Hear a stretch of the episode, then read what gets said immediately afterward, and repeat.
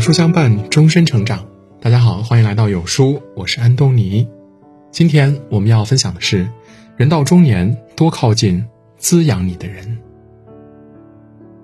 人和人之间特别容易形成圈子，在你的小圈子里可能会有两种人，一种让你觉得消耗很疲惫，而另一种让你觉得很舒服很滋养。前一种人吸收他人能量，后一种人给予别人能量。年龄越大，圈子越小。人到中年，那些消耗自己的也懂得远离和舍弃了，余生只愿意靠近能滋养自己的人。整理人际关系一杯咖啡的时间就够了。这本书中写道，能量是宝贵的资源，损友会像水蛭一样附在人的身上，慢慢地吸走你的能量。一个负能量的人，伤害的不仅是自己，也会让周围磁场变得紊乱和糟糕。深以为然。这些人或许是你身边整天聊八卦爱抱怨的同事，或许是你身边整天喊喝酒吹牛侃大山的朋友，甚至是你身边至亲至爱的亲人。去年父亲由于喉部囊肿做了一个手术，住院期间呢，母亲在医院陪床，可是陪了没两天，父亲就打电话给我，说快让母亲气死了，坚决让她回家。母亲爱唠叨一辈子了，即使在医院里还是一样的唠叨，埋怨父亲整天喝酒抽烟，看现在自己遭罪不说，还得花钱看病，老了老了跟着你一辈子不享福，还到医院里伺候你。我说的你不听，儿女们说的你也听不进去，看住院了吧，自己不肃静，还影响孩子们工作，句句戳心，身体上疼，心口里更是憋得慌，难免着急发火，惹得父亲根本没法静心养病。父亲后来吐槽说，本来两个星期就可以出院的，结果由于母亲的抱怨和指责，肿块一直不消，多住了一周才出院的。人的身心灵是一个完整的能量系统，很多病外靠医内靠养。什么人最养你呢？能让你身心平静的人最养你。负能量的人就像一个黑洞，跟他们靠得太近，自己也会莫名其妙的情绪化，整个人都感觉身心俱疲。对于亲人的消耗，有时我们往往很无力，想逃却又无处可逃。但是对于爱情友情，一定要靠近滋养你的人，远离不断消耗你的人。年轻的时候不懂，总觉得朋友越多越好，慢慢的到了一定年纪，人就学会了保护自身的能量，懂得什么才是最舒服的生活方式。作家苏秦说，不必把所有人请进生命里。砥砺岂必多，一必胜万年。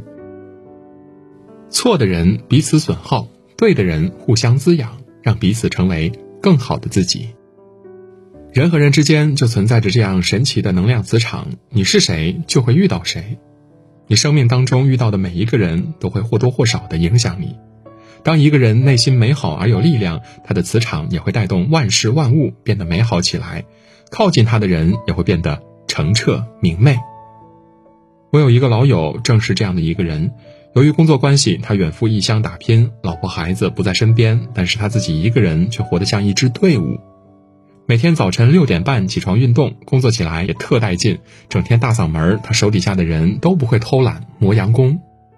而且他自己一个人生活，也从来不会凑合，经常自己做饭，最爱吃的那口就是油泼面，就像他自己的生活，每一天都油光满面，热气腾腾的。我要是哪天心情低沉了，和他聊两句，他三言两语就把我说的心里头透亮透亮的。他常常开导我，人嘛，活的就是精气神儿，只此一生必须热情，你是自己一切的主宰，你必须纯粹自己，庄严自己，提升自己，把自己活成小太阳，暖己也暖人。和他在一块儿聊天，你会觉得自己那点不开心的事儿，不过是芝麻绿豆大的小事儿，没什么大不了的，生活还是很有滋味的。人都有趋光性，谁不愿意靠近这样正能量、乐观、积极、上进的人呢？余生一定要靠近能够滋养你的人。当你生命内在的光芒真正被激发，纵算天空没有月亮，心中也会一片皎洁。易经中有云，同声相应，同气相求。人到中年，见过形形色色的人，经历风风雨雨的事儿，就会明白世界还有一个扎心的真相，能量相等的人会喜欢你，肯定你，欣赏你，陪伴你、珍惜你。能量比你低的人会怀疑你、否定你、评判你、攻击你。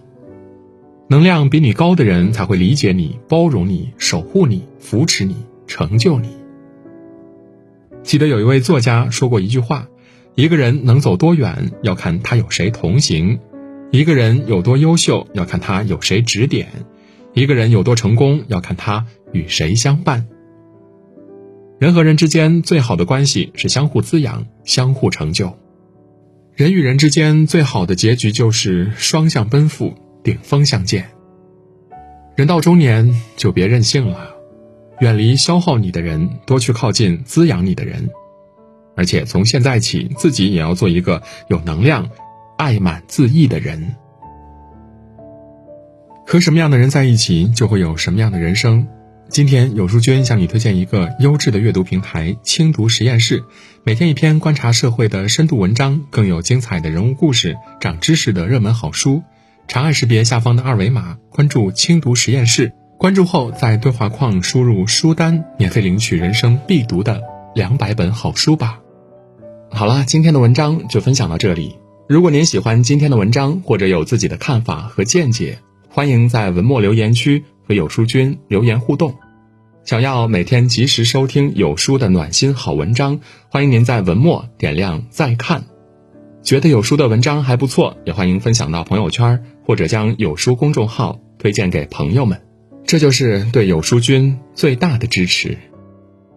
明天同一时间，我们不见不散。